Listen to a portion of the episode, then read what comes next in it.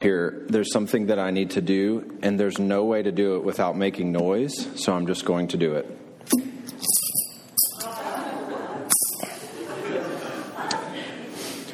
So there you have it. Some of you uh, have probably heard of the United States Senator from Nebraska named Ben Sasse. Have any of you heard of Ben? No, really, nobody has. Well, he was elected to the Senate in 2014. He's a junior senator from Nebraska at a pretty young age, 42 years old. Uh, he became a United States senator. And what's interesting about him, uh, I think he's just in general a pretty interesting guy, but what's I think fascinating about him is what he did once he became a senator and the way he viewed the institution of the Senate. I think it's quite unique.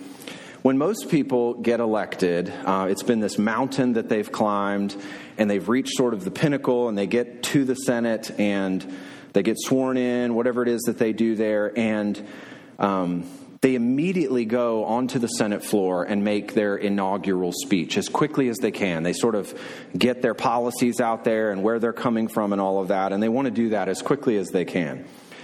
Not Senator Sasse even at a young age, uh, he had a pretty unique perspective on this. There, there's an old tradition in the Senate that people don't do anymore that you get sworn in as a senator and you wait a full year before making your first speech.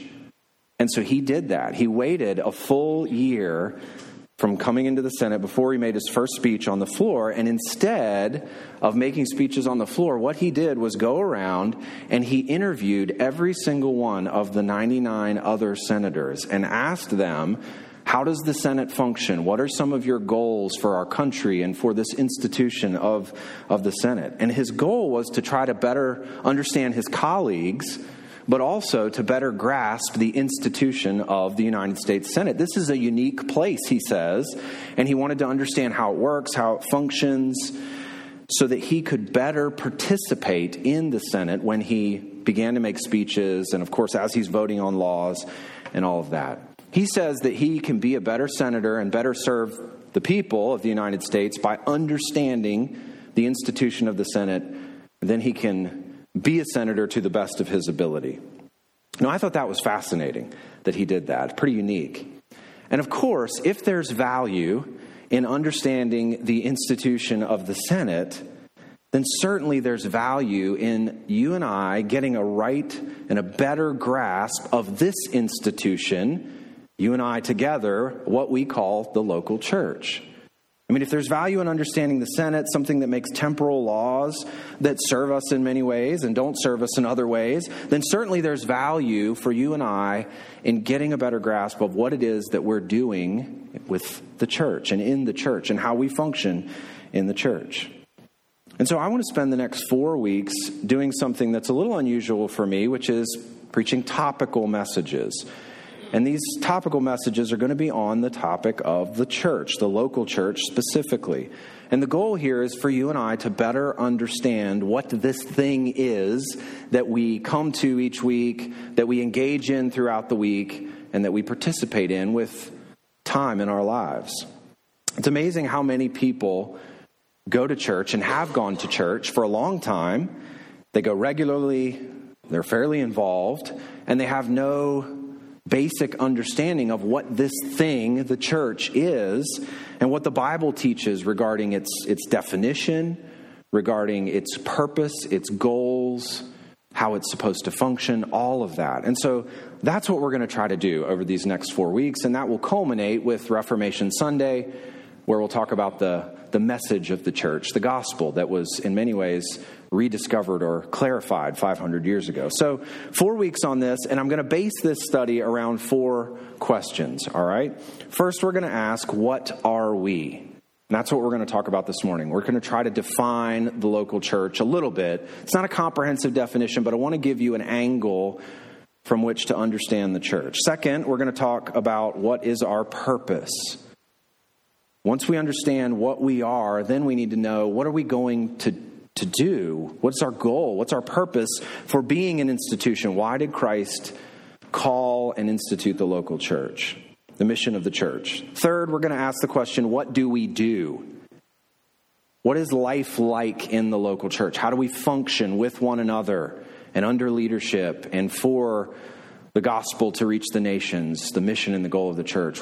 What do we do in the church? And then finally, as I told you, on the 500th anniversary of the Reformation, or around that time, the last uh, Sunday in October, we're going to talk about what is our message, the gospel of the church. What are we to be proclaiming? What are we here to tell to the nation? So that's the outline of the next four weeks, a topical series on the church.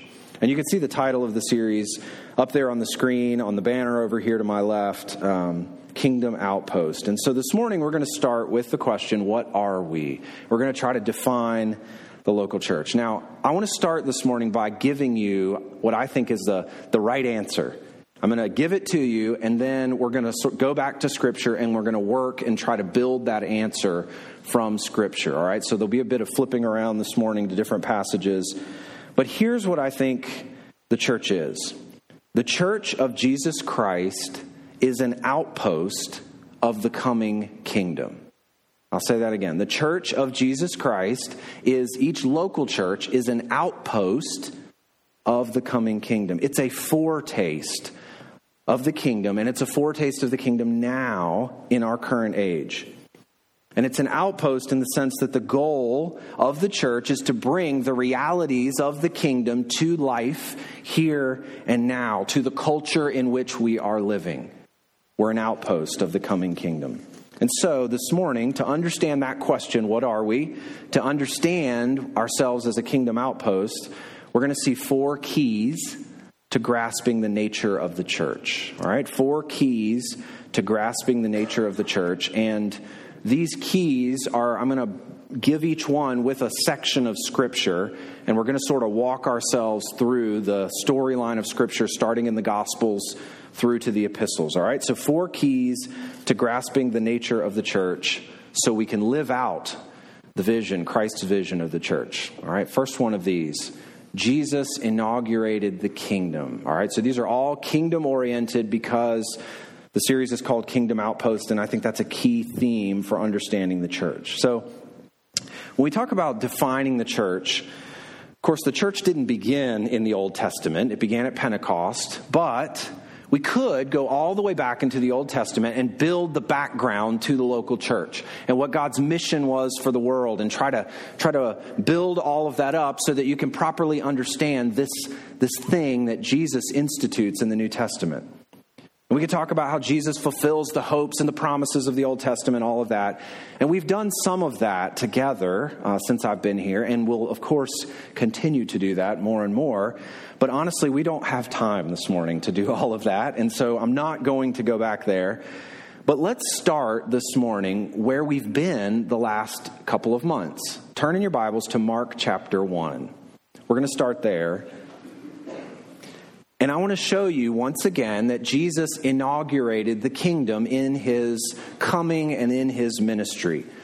The kingdom broke into the world through his work, through his ministry. Open up to Mark chapter 1 and verse 14 and 15.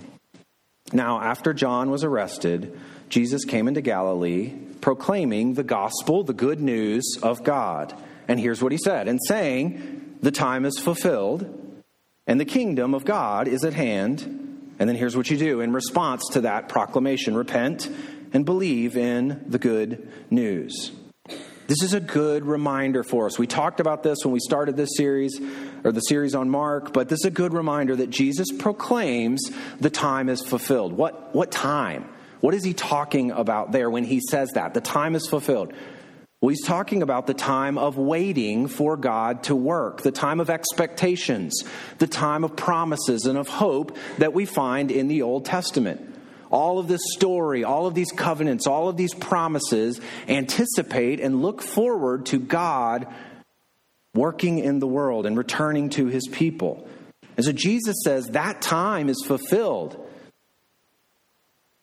The kingdom of God is at hand. Because the time is fulfilled, the kingdom is breaking in right now. These two go hand in hand. The time's fulfilled, the kingdom is at hand. And when you say the kingdom, when he says here the kingdom is at hand, he's not saying it's, it's right outside the door waiting to get in. What he's saying is it is actually arriving in some sense. It's breaking into the present world. God's rule and reign is beginning to advance through my work and through my ministry. The kingdom is here. Now, you know, it's not fully here.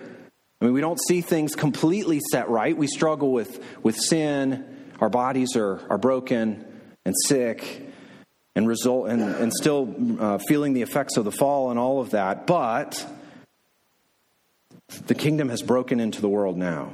And you could think of this a little bit like you would think of the allied armies landing on the beach at normandy in june of 1944 the liberation has arrived. Now it's not complete yet. It's, it's not total but it's begun and it's advancing and that's what Christ's ministry is like. It secures the victory, and the kingdom is advancing through his ministry. We saw that in the parables in Mark chapter 4, and that's the reality of Christ's ministry. Uh, one theologian said this Jesus' message is that in his own person and mission, God has invaded human history and has triumphed over evil, even though the final deliverance will occur only at the end of the age. And so that puts you and I in this very unique time. We're living in between. The kingdom is broken in, but it's not fully here. We live in some of the realities now, but we anticipate what's going to happen in the future. And that's the message that Jesus proclaims here. And that's the message that his ministry demonstrates or showcases. I mean, think about all that we've seen in Mark so far. He heals, he shows authority over demons, over nature, over sickness. All of those things show that God's authority, his rule and reign, is coming into the world and pushing back the powers of darkness. And remember, I've told you over and over again that Christ's miracles demonstrate the nature of the kingdom. This is what it's going to be like one day when it's fully here.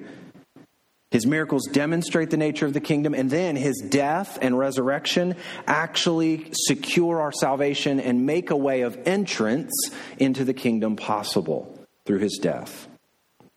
He defeats the powers of sin, of death, and he defeats the devil. He overcomes them, he wins the victory, sort of like the Allied forces on the beaches of Normandy. And so all of that happens. He wins the victory over the powers of darkness, triumphs over them, and now you and I are able to enter into the realities of the kingdom. I love this passage in Colossians chapter 1. This is a summary of the gospel. He has delivered us from the domain, the kingdom of darkness, and transferred us this is what happens when you're saved. You get transferred from one kingdom to another, to the kingdom of his beloved Son. He wins the power, the, the victory over the powers of darkness and secures our redemption, in whom we have redemption, the forgiveness of sins. All of that, the victory and the redemption and the salvation, all go together in Christ's work and ministry. So, Jesus inaugurates the kingdom. He opens the path into the kingdom. And as he does that, his goal is to bring followers, disciples, people into the kingdom. And that's our second key here. So Jesus comes, his ministry inaugurates the kingdom, and as he's doing this, it's not some nebulous rule and reign, it's a reign through people and in people. And so, as he's preaching the kingdom, people repent and believe, and they come into the kingdom, and he gathers a group of kingdom followers. One of the things that we will see as we study in Mark over and over again is that the way of discipleship is wrapped up in the ministry of Jesus. His identity and becoming a follower of him go hand in hand. He calls people to repent and believe, and when that happens, he creates a group of people disciples who are tied to him and they follow him. And if you think about it, that's always been God's goal, right? He's always wanted and desired a covenant people to enter into relationship with him, to obey him, and to follow him. That was his plan all the way back in Genesis. He was going to take dominion over the earth through men and women, starting with Adam and Eve, they failed at that, and so this is his plan coming in its totality here. And so these followers enter the kingdom by submitting to his rule and reign. And what's interesting in the Gospel of Mark, flip over to Mark chapter 6. We'll see this in a few weeks when we get back to Mark. But Jesus brings the kingdom, he inaugurates it, and then he starts to train his disciples and send his disciples out to do the work of the ministry of the kingdom. Look at Mark 6 and verse 7. And he called the twelve and began to send them out two by two. And look what he does. And he gave them authority over the unclean spirits. Look down at verse 12. So they went out and proclaimed that people should repent. And they cast out many demons and anointed with oil many who were sick and healed them. They went out as kingdom followers and had the authority of Christ to, in some ways, enact the kingdom the same way Jesus had done there. And of course, you're very familiar with the Great Commission. Matthew 28, verses 18 to 20. Jesus tells the disciples that now he has all authority in heaven and earth, and they are to be his witnesses. They're to go out, just like they did in Mark 6, and they're to carry the message of the kingdom arrived and the work of Christ to the nations. They're to proclaim the kingdom and represent the kingdom. And so you get to the end of Christ's earthly ministry there, and this is sort of the moment where the torch is passed. Jesus has been doing the work, he's been training his disciples. He dies on the cross, rises from the dead, ascends to the Father, and then he tells them, Now it's, it's your turn. You are to take this message. And in Acts chapter 1, he says, Go to Jerusalem and Judea and to the ends of the earth. He departs, he's, he's reigning from heaven over his people. He sends his Holy Spirit to empower them to do this work, to proclaim this message. And as they go, one of the things that they do is they gather into a community and into a group of followers. Acts chapter, I didn't put it on there. Flip over to Acts chapter 2. Acts chapter 2. Let me show you this. What, what happens as as disciples are gathered after Christ leaves. They're ga- as disciples are made. Look at Acts chapter 2 and verse 42. This is the result. This is what happens. And they devoted themselves to the apostles' teaching and the fellowship, to the breaking of bread and the prayers. They're committed to the message of the kingdom, the apostles' teaching. They're committed to the fellowship of other kingdom disciples. And that's what we continue to find throughout the book of Acts and into the epistles. And that's going to be, those are going to be our two last points here. So we transition from Jesus preaching, inaugurating the kingdom, gathering a group of kingdom followers, training them, and then the torch is passed and it's their turn. And now the church proclaims the message of the kingdom. Flip back to Acts chapter 1. The church picks up the message of Jesus that they had heard from him and they preach that message. But the great thing is now they have the full story. They have the death and resurrection of Jesus. They're able to see how he fulfills the Old Testament promises and expectations. They're able to see that the message of the kingdom centers on the king, on Jesus. Look at Acts chapter 1 and verse 6.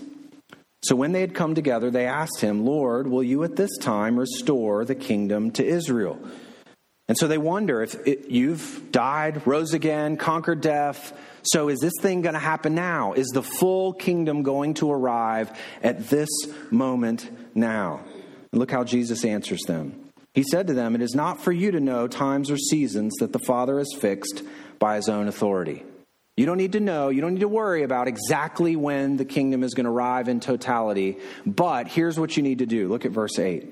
But you will receive power when the Holy Spirit has come upon you, and you will be my witnesses in Jerusalem and in all Judea and Samaria and to the end of the earth.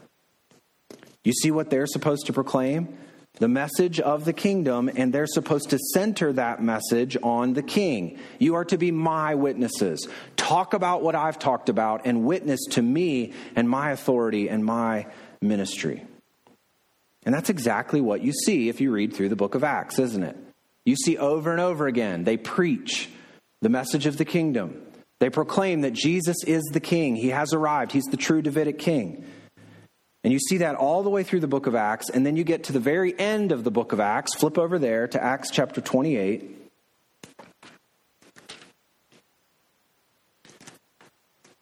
And talk of the kingdom sort of bookends the entire beginning of the church. Look at Acts 28, verse 30. He lived there, this is talking about Paul in Rome. He lived there two whole years at his own expense and welcomed all who came to him. And look what he's doing proclaiming the kingdom of God and teaching about the Lord Jesus Christ with all boldness and without hindrance. That's what the church is supposed to do. The church proclaims the message of the kingdom. We see that very clearly in the book of Acts. And as that happens, as they proclaim that message and the king and his arrival, as they proclaim that, small groups of these kingdom followers form and begin to associate together. That's what we saw in Acts chapter 2. They commit themselves to the apostles' teaching, they commit themselves to fellowship with one another. But this is very natural. It's, it's assumed in the New Testament.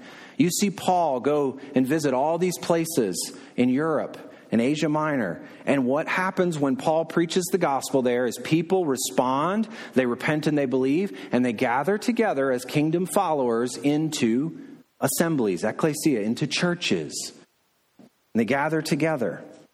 It's natural, it's assumed, it's instinctual for those who believe the message of the kingdom to get together to find others who believe the message of the kingdom to gather into local assemblies and to commit to one another and to commit to that message. And that's our final key here. The church proclaims the message of the kingdom, and the church models the lifestyle of the kingdom. Those are the two sides to what the church does in, in her life and ministry. And so we see all those groups forming in the book of Acts. Then the epistles are written to many of those groups that form in the book of Acts the Thessalonians, the Corinthians, Philippi, all of those different groups, Paul writes back to them, and what does he tell them? He says, Keep believing the message of the kingdom, keep believing the good news, the gospel, and here's the implication. Here are the implications of that for your life. Here's how are you, you are supposed to live. And there's a few passages in the epistles that describe believers as citizens of that kingdom. And they say this is how you are to live as a kingdom outpost, as a group of followers of this kingdom who've gathered together. Let me show you a couple of these that talk about life in the church. First of all, Ephesians 2. So then, you are no longer strangers and aliens, but you are fellow citizens with the saints and members of the household of God built on the foundation of the apostles and prophets, Christ Jesus himself being the cornerstone. That's all that we've seen in the Gospels and Acts, in whom the whole structure being joined together grows into a holy temple in the Lord. In him, you also are being built together into a dwelling place for God by the Spirit. The church right now is where God dwells and reigns through the Spirit. That's what we are as the church. Let me show you another one 1 Timothy 3. I hope to come to you soon, Paul says, but I'm writing these things to you so that, if I delay, you may know how one ought to behave in the household of God, which is the church of the living God, a pillar and buttress of the truth. The epistles teach us how to conduct life in this, this outpost that we have here called the church. And then the last one, and I think probably the most clear example Beloved, I urge you and look how Peter describes Christians as sojourners and exiles to abstain from the passions of the flesh, which wage war against your soul. Keep your conduct among the Gentiles honorable. As you're this outpost of the kingdom, as you're an exile, a sojourner, you ought to live in a way that's congruent with your gospel proclamation. Keep your conduct among the Gentiles honorable, so that when they speak against you as evildoers, they may see your good deeds and glorify God on the day of visitation. So, going all the way back to our four points here. The church, I hope you can see the thread, the church grows out of the kingdom ministry of Jesus. He inaugurates the kingdom. He gathers followers who enter the kingdom. The church picks up that torch and proclaims the gospel of the kingdom and its king. And then the church lives out the lifestyle of the kingdom amongst one another and among those who are around us in our culture and in our world. So, the question this morning is what are we? And I want to try to, to give you an illustration and try to answer that in a little more detail that hopefully will clarify this for you if you're a little lost at this point. One of the things that I, I love, I've told you before, um, I go overseas, I've been overseas a number of times, and one of the things that I love about traveling overseas is uh, the moment when you're coming home, that's always a good thing. But when you come back into the airport and you go up to the customs officer and um, he's standing there and you hand him your passport and he may ask you a couple of questions and then he stamps your passport or whatever he's going to do and he says welcome home i love that it's like yes this is where i belong this is where i'm supposed to be um, it's, it's always a good feeling for that to happen because you know that when you re enter your home country, you're going to see family and you're going to see friends and you're used to it and it's a culture you know and it's food you know and love and it's all the good things that you've come to enjoy about your home culture. I love that. Now, I know that some of you in this room this morning have experienced what it's like to be forcibly removed from your home culture.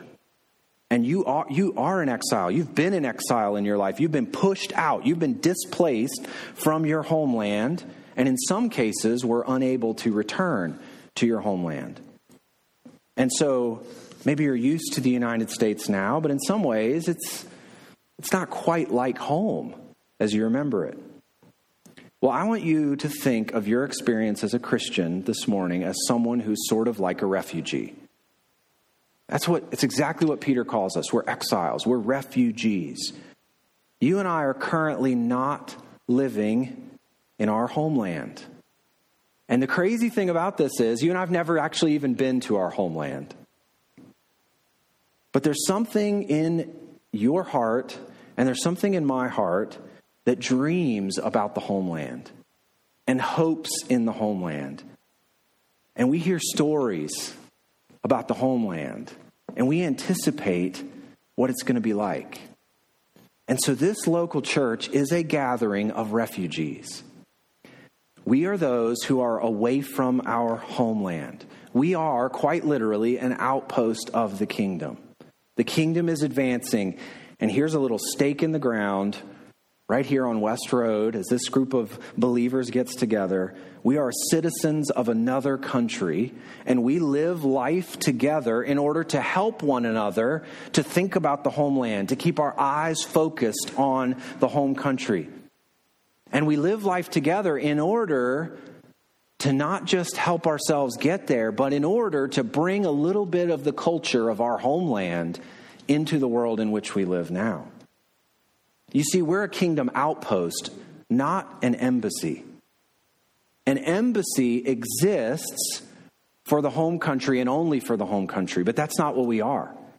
We're an outpost because we exist to talk about the home country, but then we exist to tell others in the culture that we're in, you can come and be citizens of our homeland. That's what we're here for. We exist to represent the home culture in the world and the culture in which we live. So, what do we do? We gather together every week to worship our King of our homeland. And we gather to sing songs of the homeland and to hear instruction from a book that tells us the story of our King and his advancing kingdom. And we get together during the week in small groups and other gatherings and Bible studies to connect with one another and speak the truth in love to one another so that we can persevere in our journey toward the homeland.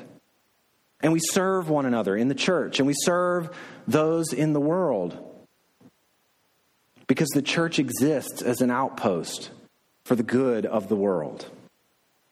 One author described it this way in this world, we are called to live as Christians. We are ambassadors of another land with a different set of customs and laws and even a different language. As we represent this land and its monarch, we must bear the marks of our home. We must live by its customs and speak its language, however foreign they may be at times. That's what we're doing. That's why we call the church a kingdom outpost. And so, if that's the nature of the church, if that's one way, and I think a good way, a biblical way to define the church, what does that mean for our relationship to this kingdom outpost here? There's a lot of things we could say, but let me just give you a couple.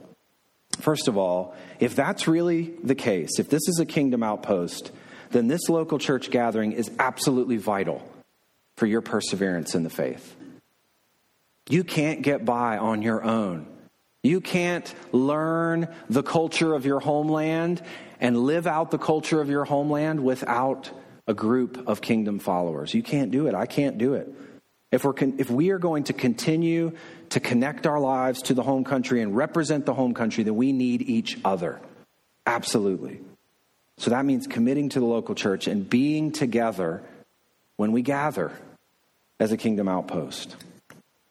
Now, the second thing that I'll say by application that this means for us is we have to think about the primary cultural feature of our homeland.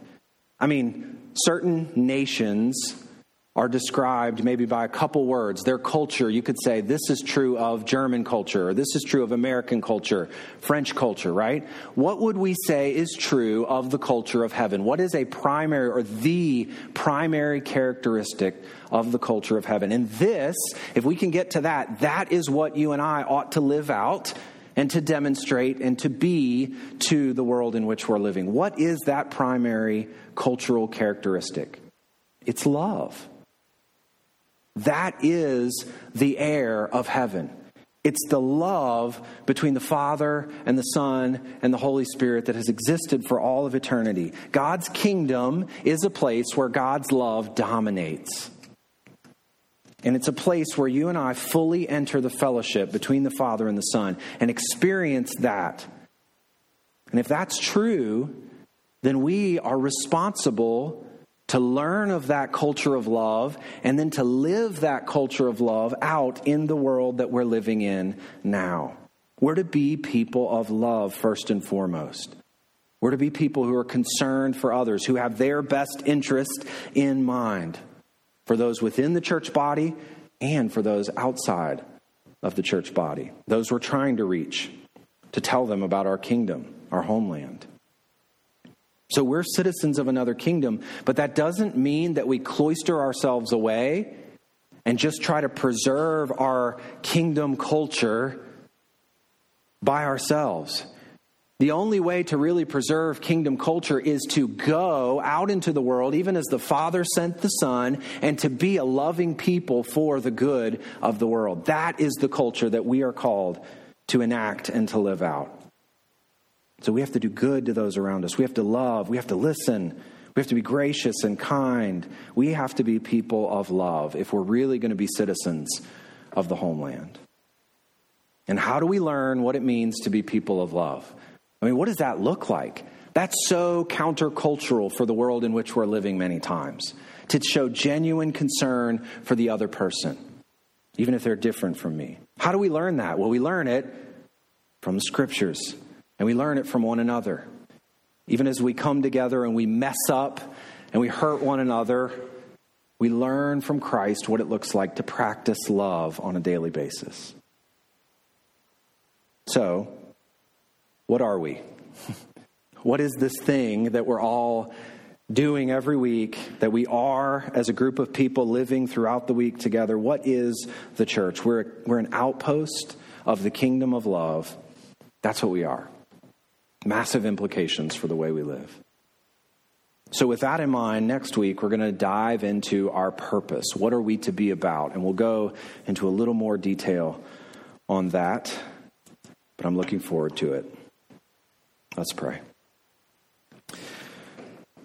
Father, we're so thankful that you are You are love. You are a God of love. And we're thankful that you sent your Son to reach out to us, to come, to take the form of a man, to live as a man, to die and rise from the dead. We're so thankful that he was sent for our benefit and our good. And we're so thankful that that is the cultural reality of heaven. It's a place that, that oozes love, that is love. And so I pray that our church body would embody that for the good of our, of our area, for the good of one another, and for the good of the world. Give us the grace to do that. Give us a vision of Christ and his love so that we can do that. We thank you for, for our church, for our little outpost here, and for the responsibility that you've given us. We love you. Thank you for your grace. In Christ's name we pray. Amen.